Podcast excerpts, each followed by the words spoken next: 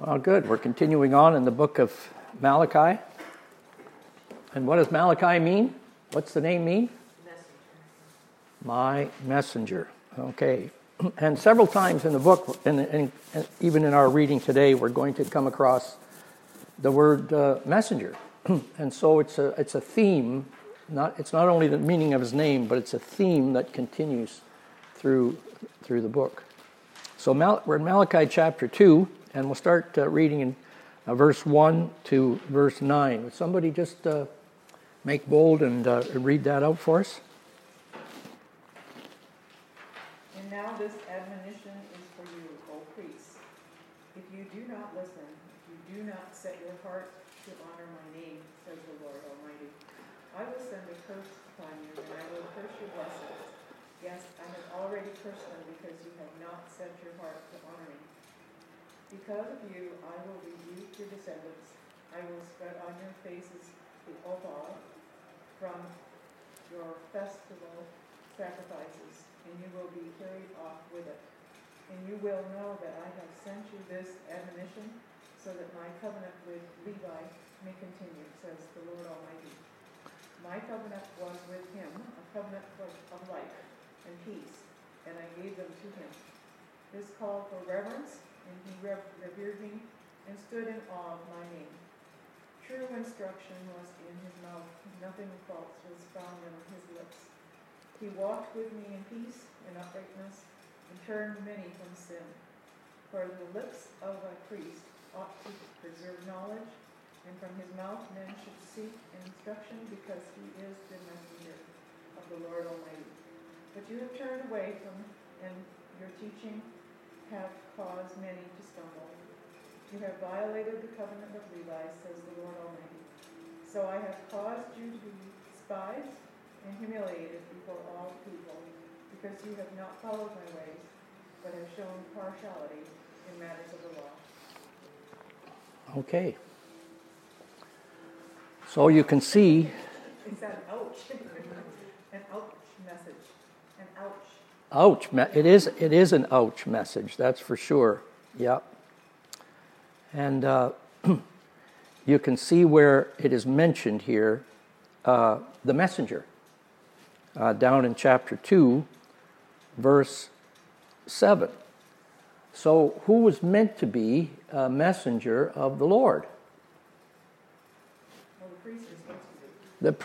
The priests were meant to be a messenger of the Lord. And so,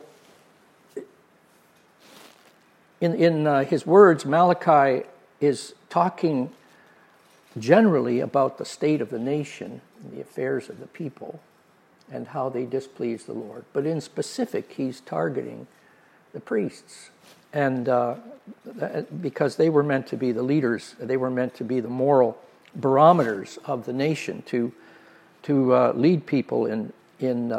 The ways of the Lord. And we said the first two verses, there's a judgment that comes on Israel, and also a judgment that comes on us if we are unfaithful. God is quite capable of disciplining his children, and even severely, if they do not follow his ways. But what do you think it means in verse 3? Because of you, I will rebuke your descendants. I will spread on your faces the offal from your festival sacrifices, and you will be carried off with it. What does that verse mean?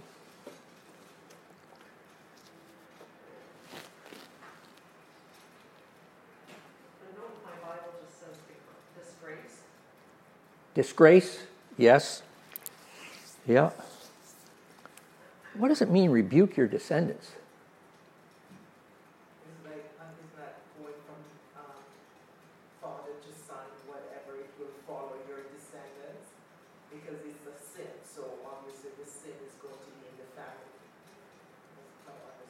Yeah. You know, sin has a not only an impact for the present, but it has an impact for the future as well. And in the law, it says, if we reject his commands, that it spreads from the fathers to the children to the third and the fourth generation of those who hate me. So sin has a longitudinal effect as well. It comes down through generations, and it corrupts generations. And that is proven out not only in the Scriptures, but in daily life as well. We see people who have struggled with various sins in their families. And talking with a guy the other day, and he is an alcoholic. At least he was an alcoholic, and he's in recovery. But he said, my father was an alcoholic, and my grandfather was an alcoholic. And it was just a way of life in our family. So the sins get pushed down through the generations. And there's a longitudinal corruption of families as a result of ongoing sin. By the way, there's also a blessing pronounced for those who repent of that sin, because it says in, well, let's look at it. In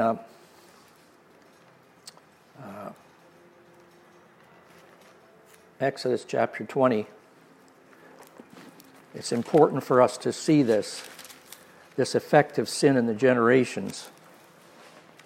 It's the Ten Commandments he's talking about. And in verse 4, and this is really the indictment for people who break the first two commandments. They put another, they don't worship the true and living God. Exodus chapter 20. Okay. Exodus chapter 20 and verse 4.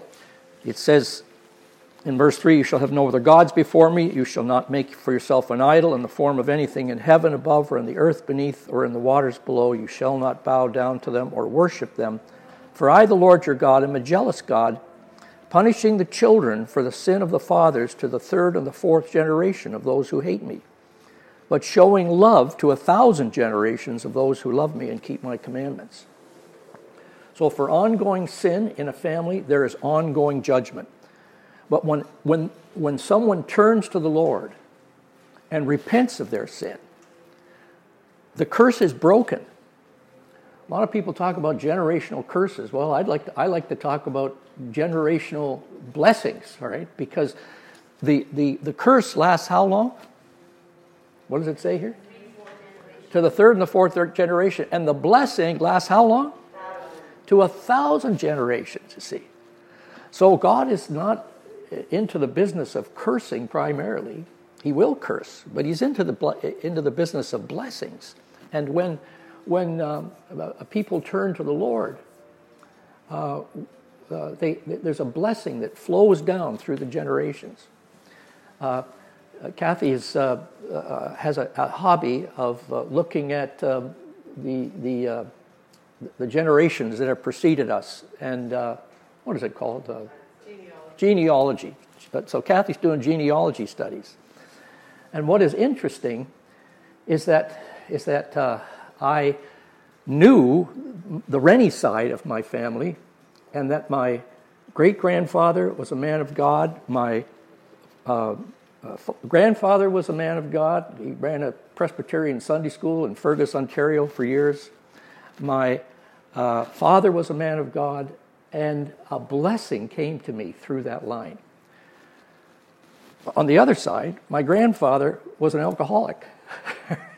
and the temptation to sins of excess were there in my family through my grandfather, such that one of his sons became an alcoholic, and one of his daughters became an alcoholic. But my mother got saved. And suddenly the curse ended and the blessings began in that family line. We actually look back in the family line of my mother, and about 5 generations ago in England, one of my forebears was a well-known Bible teacher. And so I think, thank you very much, Lord, because back in that family line, there was a guy who blessed his family, and that blessing trickles down through the generations. So this is the longitudinal effect of sin. Is there any comments on that? You think that's true?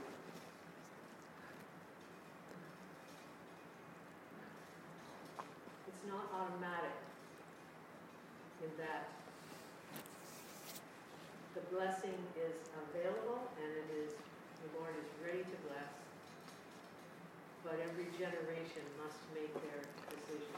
Yeah. And so even in families where the blessing, like you cited here, there will still have that individuals who are not,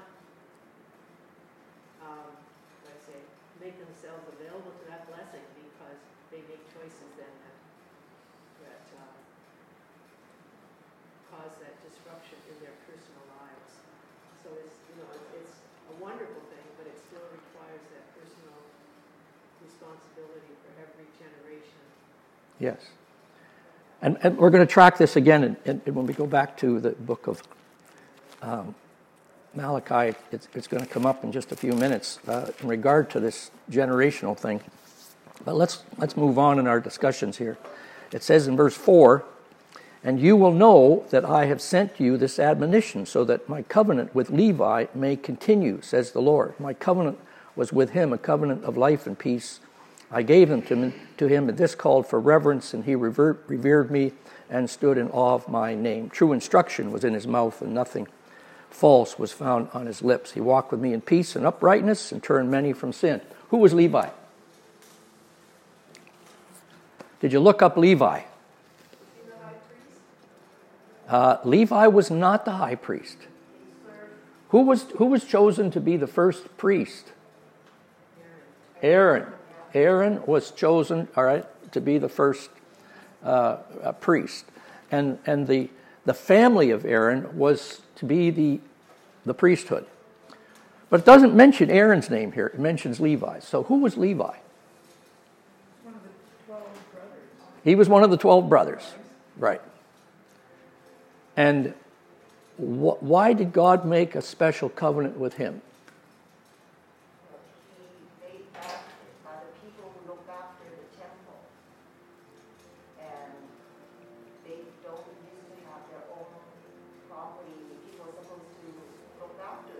Yeah. Were they also responsible for carrying the tabernacle? They were responsible to take care of the tabernacle, to carry it through the wilderness, to make sure it was in good shape and repaired and so on. But how did Levi get this blessing? And by the way, it was a blessing because they were marked out for special privilege in Israel. Right? They were the spiritual tribe of Israel who were meant to lead Israel in their worship. Well, the story is back in when Moses went to was called to Mount Sinai by God, and he went up and he received the Ten Commandments, and he came back down, and what was happening to the people? They were worshiping the golden calf, and so Moses cast the tablets of the law down. They were broken anyway, so now they were broken on the ground. And then he said, "Who is on the Lord's side?" He said to the people, "Who is on the Lord's side?" And the sons of Levi said, "We're on the Lord's side." And they rose up and they started to war against all of the idolaters who were worshiping this idol, and there was a battle, and Levi led the battle for God against the idolaters. And when the battle was finished, that's when God said, "I'm going to bless Levi. He will be my spiritual tribe. He will be the people, his progenitors will be the people who are responsible for the worship in Israel." And so Aaron was a Levite, and not only Aaron's family, but the whole tribe became dedicated to God. Now, is there any connection between that priesthood that existed in Israel and the church today? Is there any way that we could take a lesson from the particular privilege that Levi had and what the church has today?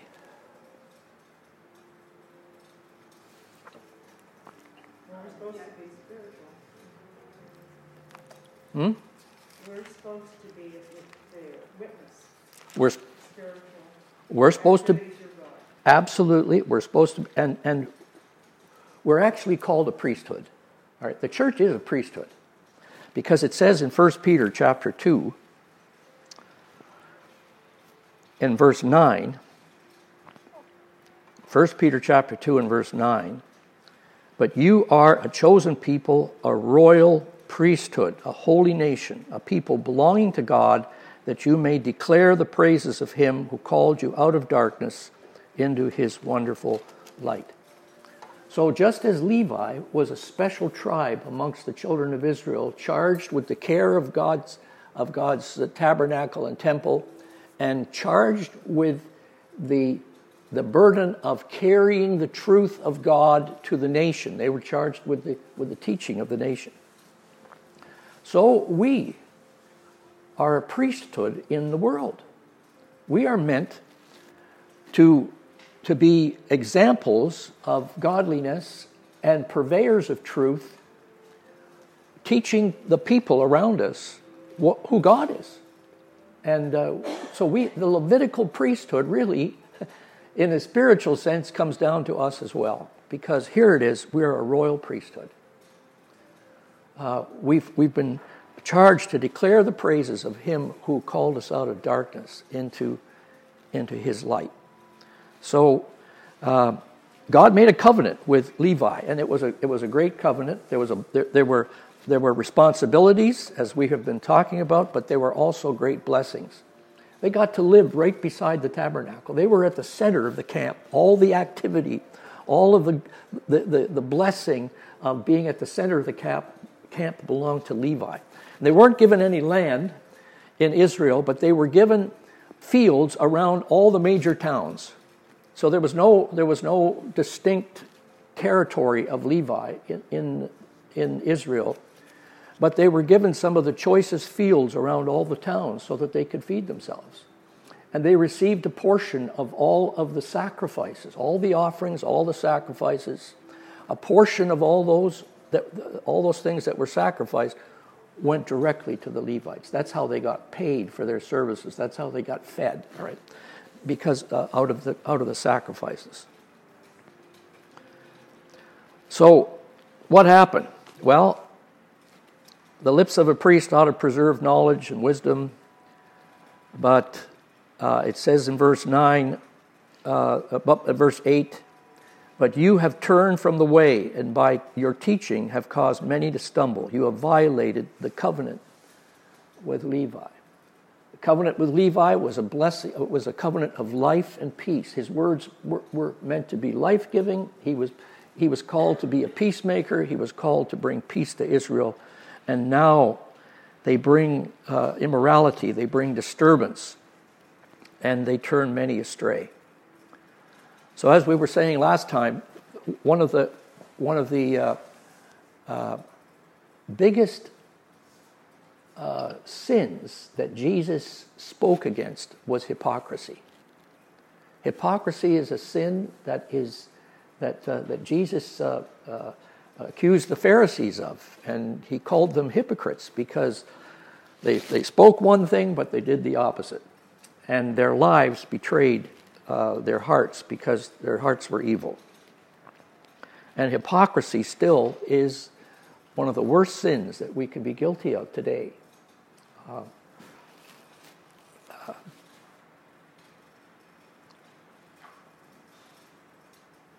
I have struggled with being a faithful man, and this area of hypocrisy, my children have sometimes called me out on it.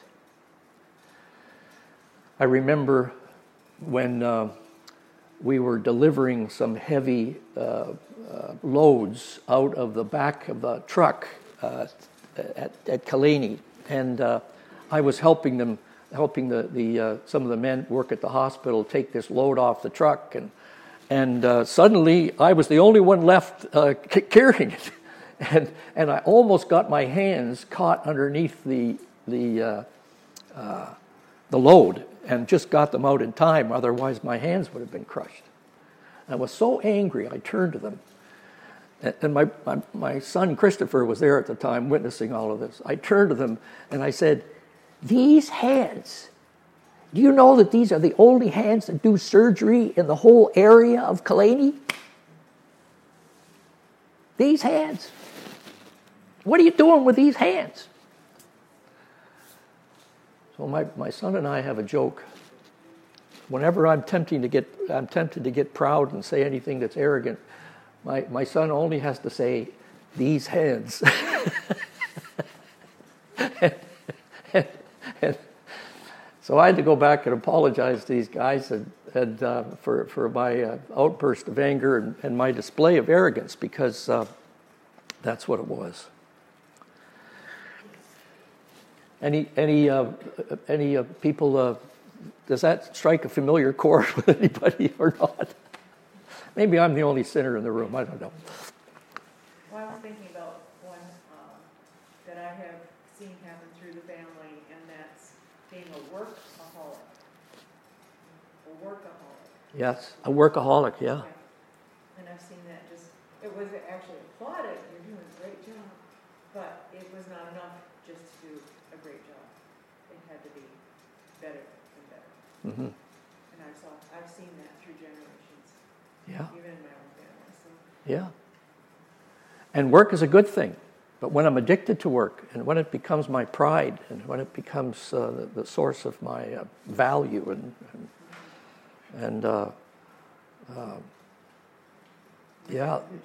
it becomes a sin of pride. Yeah, it's true. Any other thoughts on that particular portion of Scripture before we move on?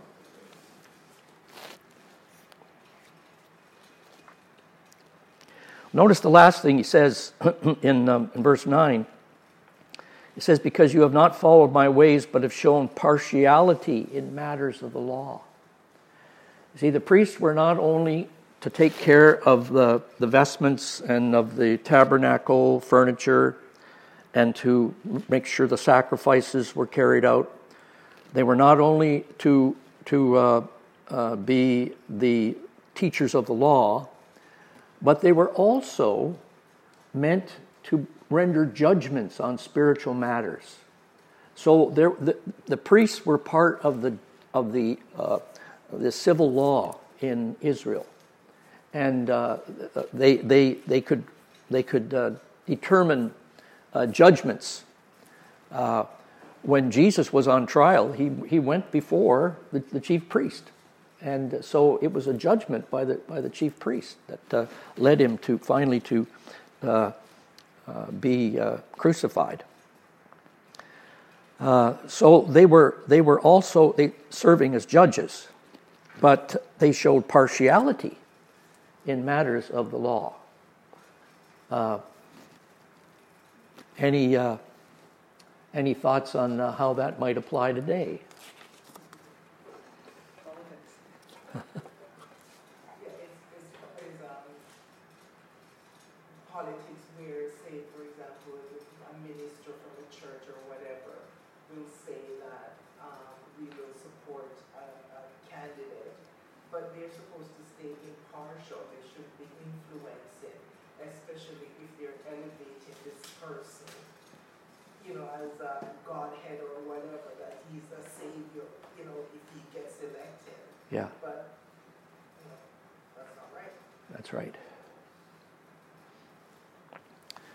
And there's a verse in James, chapter 2 and verse 1, it says, "As my beloved, as brothers in our Lord Jesus Christ, do not show partiality, do not show prejudice." And then in verse 9, he says, "Because if you show prejudice, you are judged by the law. You are a wrongdoer." So prejudice is definitely a sin. Partiality, being unfair in judgment, is a sin that needs to be repented of. But that's what they were doing. Let's read on. Verse 10 to verse 16. Would somebody read that portion?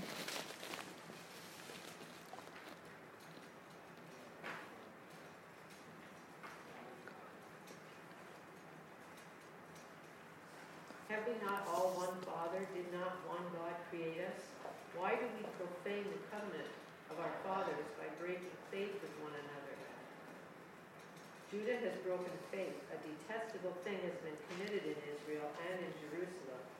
Judah has desecrated the sanctuary the Lord loves by marrying the daughter of a foreign god. As for the man who does this, whoever he may be, may the Lord cut him off from the tents of Jacob, even though he brings offerings to the Lord Almighty. Another thing you do, you flood the Lord's altar with tears. You weep and wail because he no longer pays attention to your offering or accepts them with pleasure from your hands. You ask why? It is because the Lord is acting as a witness between you and your wife of your youth, because you have broken faith with her, though she is your partner, the wife of your marriage covenant. Has not the Lord made them one? In flesh and spirit they are his. And why one? Because he was seeking godly offspring. So guard yourself in your spirit and do not break faith with the wife of your youth. I hate divorce, says the Lord God of Israel, and I hate a man covering himself with violence as well as with his garment, says the Lord Almighty. So guard yourself in spirit and do not break faith. Okay, so what is the word that is repeated 3 or 4 times here? Remember, we were talking about counting words, and if you want to know what the true intent of a passage is, it's good to look at the words that are being repeated. Unfaithful? Yes, unfaithful, breaking faith, and. This is a very powerful word. In some of the translations, it's called treachery. Do not deal treacherously. All right. In other words, there's a very solemn vow that is being broken here. Do not break faith. Do not commit treachery. So he starts by talking about, in verse 19, he says, aren't we all one? He's talking about the fatherhood, the spiritual fatherhood of Israel. He's not talking about the sense that every person on the face of the earth has been created in the image and likeness of God, and so we have one father in that sense, but he's talking about a spiritual fatherhood here, and how all Israel was meant to consider one another with love and with fairness, because they are all brothers and sisters here. And that they were all created by God. But then he says, why do you profane the covenant of our fathers? Once again, another covenant. We talked about the covenant with Levi. This is a covenant of blessing that God gave to the people, the covenant that told them to love one another and take care of one another. Why do you profane this covenant by breaking faith with one another? Judah has broken faith. A detestable thing has been committed in Israel and in Jerusalem. Judah has desecrated the sanctuary the Lord loves by marrying the daughter of a foreign god. Now, why would God prohibit this intermarriage? Because he knows that they will be turned away from him by the other gods, because as you throughout you see that they're always worshiping other gods. But then sometimes the person, there were probably Christian children of God, and they probably said, if I marry this person, I can convert them. But sometimes it doesn't work, and then they convert you to their way of life. Yeah. Yeah.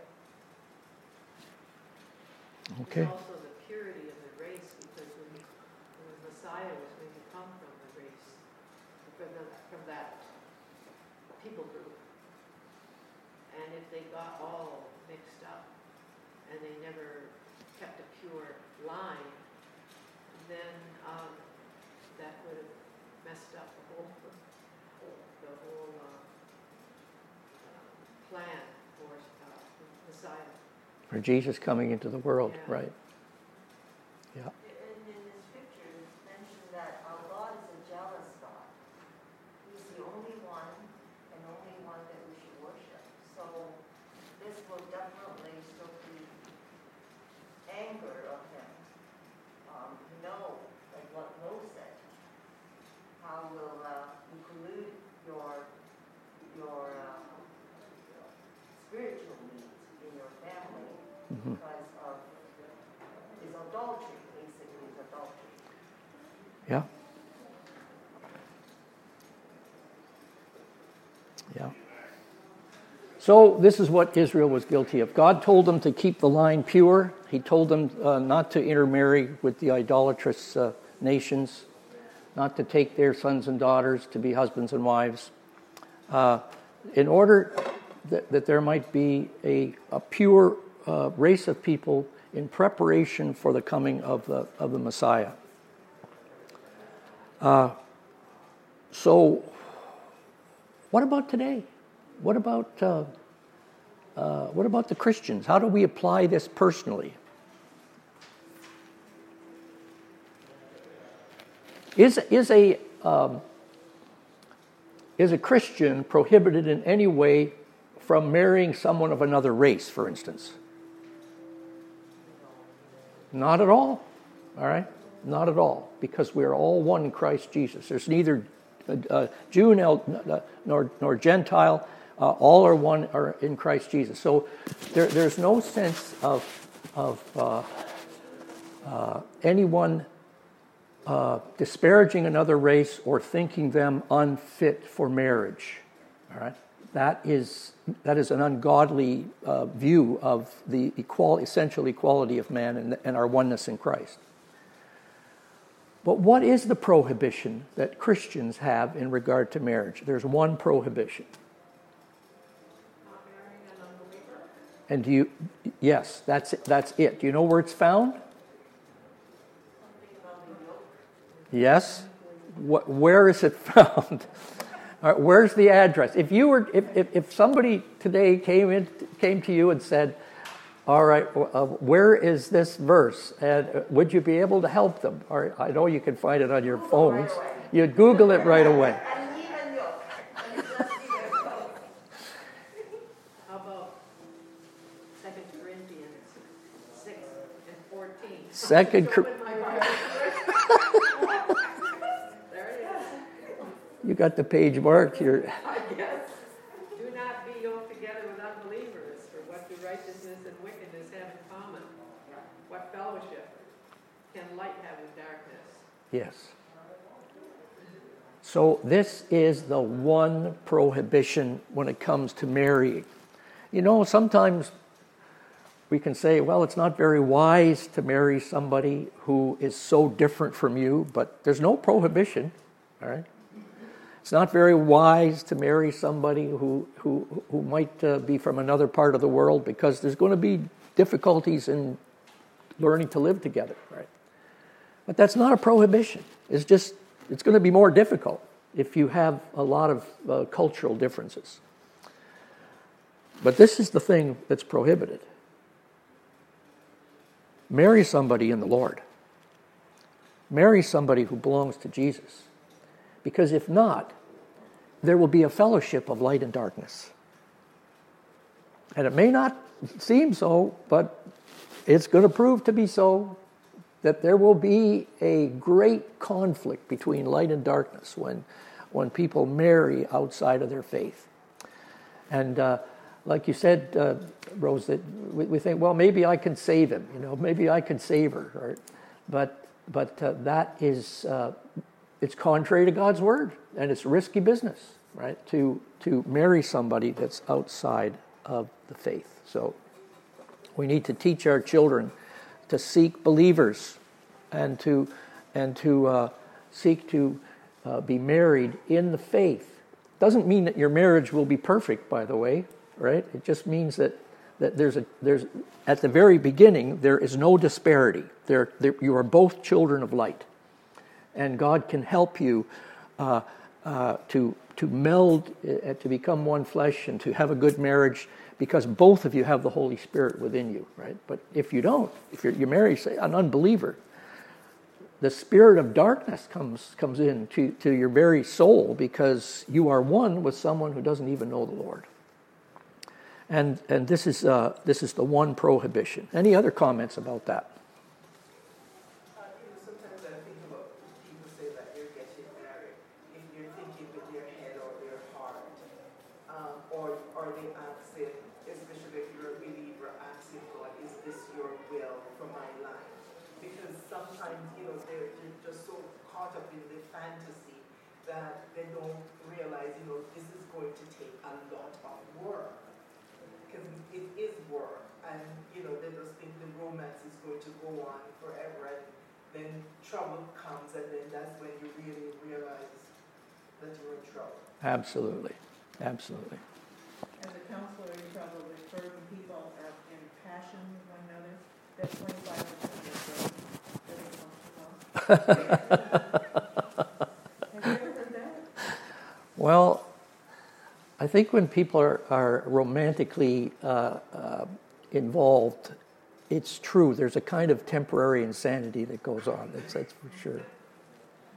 That's right. All they see is stars. And yeah. The priests were the ones who were the most guilty of this. Back in Ezra, when Ezra came from Babylon and he found quite a mess in Israel, where Ezra is right after Chronicles, Ezra, Nehemiah, Esther, Job. In Ezra chapter 10, it says in verse 18, among the descendants of the priests, the following had married foreign women. And Ezra came and he said this: divorce them, send them all back to their nations of origin. Now somebody might say, well, what if they had happy families? And what about the children? This law was so powerful in Israel that Ezra came and said, if you are going to be a faithful follower of the Lord, you have to divorce your spouse and send them back. And that's what they did. That's what they had to do if they were to comply with Ezra, or if they were to comply with the law of God. In other words, marriage is not the ultimate law. We're going to see that in a minute. Marriage is not the ultimate law. In Israel, for the sake of holiness, Ezra commanded the people to divorce their wives. And many of the priests had to send back their wives to the other nations.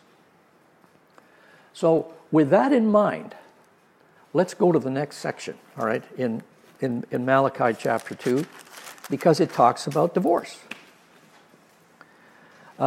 Someone read verse 13 to 16.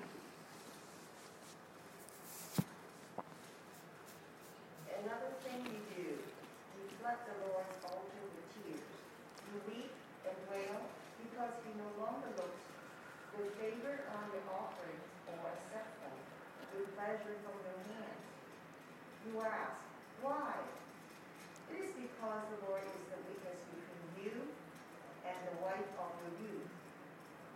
You have been unfaithful to her, though she is your partner, the wife of your marriage covenant. That's not the one God made you. You belong to him in body and spirit. And what does the one God seek? Godly offspring. So be on your guard and do not be unfaithful to the wife of your youth. The man who hates and divorces his wife, says the Lord, the God of Israel, does violence the one who should protect. That's the Lord Almighty. So be on your guard and do not be unfaithful. Good. I think you're reading from the New NIV. Is that right? Yes. the new NIV. Because there's a big difference between what Kathy read just a couple of minutes ago and what you read. And the difference is found in verse 16. Read yours, Kathy. This is the older version. I hate divorce, says the Lord God of Israel, and I hate a man's covering himself with violence as well as his garment. Okay. Says the Lord. I hate divorce, says the God of Israel. All right. What does yours say? The man who hates and divorces his wife, says the Lord, the God of Israel, does violence to one who should protect. Okay, so what's the difference? Who's doing the hating? Who is doing the hating? Okay. Now, I learned this this past week. I learned this, all right, because I was studying this passage, and went back in my notes and went back in the books and went back on YouTube and looked at all of these different discussions on this passage. The original meaning in the Hebrew is that the word hate is in the third person, so. It's not the first person. It's not God talking. And so the original says, the man who hates and divorces his wife. In the translation to the English in 1611, when the King James came out and when other translations quickly followed, for some reason, the interpretation was switched to the first person, God talking, I hate divorce. The new NIV corrects that. And the newer translation, the ESV, and some of the newer translations over the last 20, 30 years go back to the original. It's in the third person. It's talking about the man who divorces his wife. He is the one who's doing the hating. He hates his wife. Therefore, God did not say, I hate divorce. God did not say that. Now, there's every indication in the passage that he is displeased, mightily displeased with people who carelessly divorce. But as I said in regard to Ezra, there's a time to divorce. There is a time to divorce, right? When the evil is great in a marriage, there's a time to divorce. And when people say, well, I can't divorce because God hates divorce, God didn't say he hates divorce. And so he still is mightily displeased with the carelessness that people take in their marriages, and he's mightily displeased with breaking faith. But he doesn't say here, I hate divorce. So a lot of people, they're intimidated and they're in very difficult straits in their marriage, and they say, well, I can't divorce because God says he hates divorce. He didn't say that. So although it's a covenantal relationship and although it's a precious relationship, God does not come straight out and say, this is so bad, I hate it, he should never be. No, he doesn't say that. And so the interpretation of this verse is very important. It's very important to me because for years, I believe, God said, I hate divorce. And so we should never even think of divorcing. That's not the case. That's not the case. There's a time to divorce.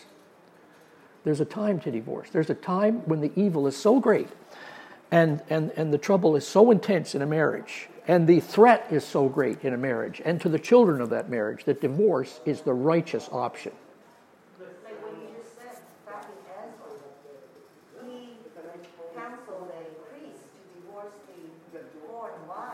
That's right. That is contradict to what we are reading now. It's right. That's right. So, don't get me wrong. Is God advocating divorce? No. It's a precious covenant, and to break it is to break covenant with God. And by the way, in this passage, who are the three parties that are hurt and wounded when there is divorce? the husband or the wife and the children and God. See, God is the one who's saying, listen, you're breaking covenant with me. You're breaking covenant with me, because it says in verse 13, because of the priests were so quick to divorce their wives, and they'd go to the altar, and God wouldn't even receive their prayers. God wasn't listening to them. They were pouring out their tears on the altar, and they were wondering why God wouldn't receive their offerings or wouldn't receive their prayers. And they say, why? It says in verse 13, it's because the Lord is acting as the witness between you and the wife of your youth, because you have broken faith with her.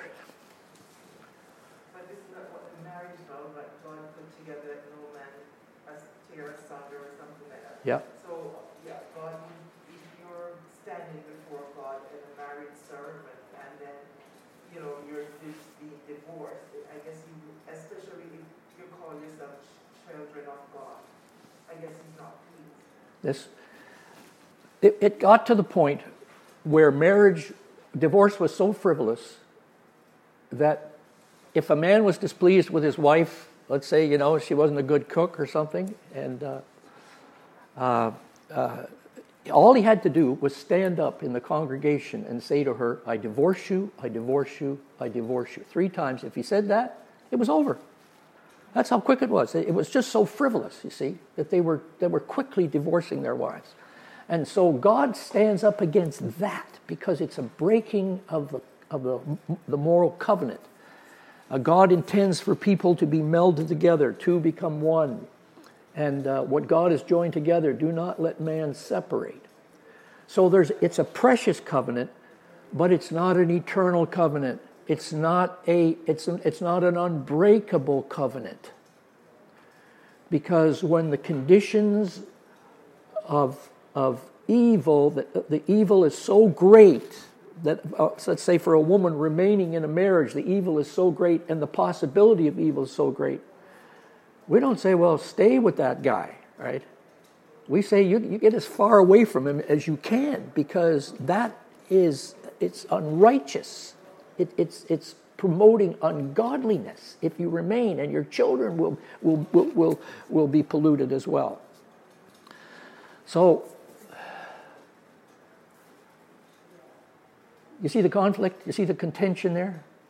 We can't just say, once you're married, and that's it. You're stuck, and you made your bed, and you lie in it. That is not the intent of Scripture. That's not, and God did not say, I hate divorce. What He hates is covenant breakers. What He hates is people who mistreat the marriage vow. And look at what it says in verse 16. I hate a man covering himself with violence as with his garment. This is a word picture, a metaphor, because marrying a woman, it means putting a garment of protection or a cloak of protection and care over her. Now, do you remember the story in the Old Testament? Yeah. What's the story, Alice? Ruth, you see? What did Boaz do on the threshing floor? He put his cloak over her. In other words, I'm going to marry you. I am going to be your protector. I'm going to be your defender. I'm going to be your blesser. I will be your caregiver for the rest of my life. The cloak was a picture of care and protection. But these people, he says, you've turned your cloak to be an instrument of violence. You're doing violence to your wife, not protecting her. And that's the evil that is being flushed out here. All right. So that's when we start thinking, you know, when a woman is being beaten in her marriage, what's she going to do? Well, that's violence. And we better do something about that. Now, if we believe that God hates all divorce, that there's no room for divorce, that woman is in terrible straits, because she's caught between a rock and a hard place, right? Let alone the children. See? So we have to be wise here and rightly divide the word of truth, because God instituted the covenant of marriage. It's a holy covenant. Sometimes, even in the plan of God, needs to be broken. Any thoughts on that? Well,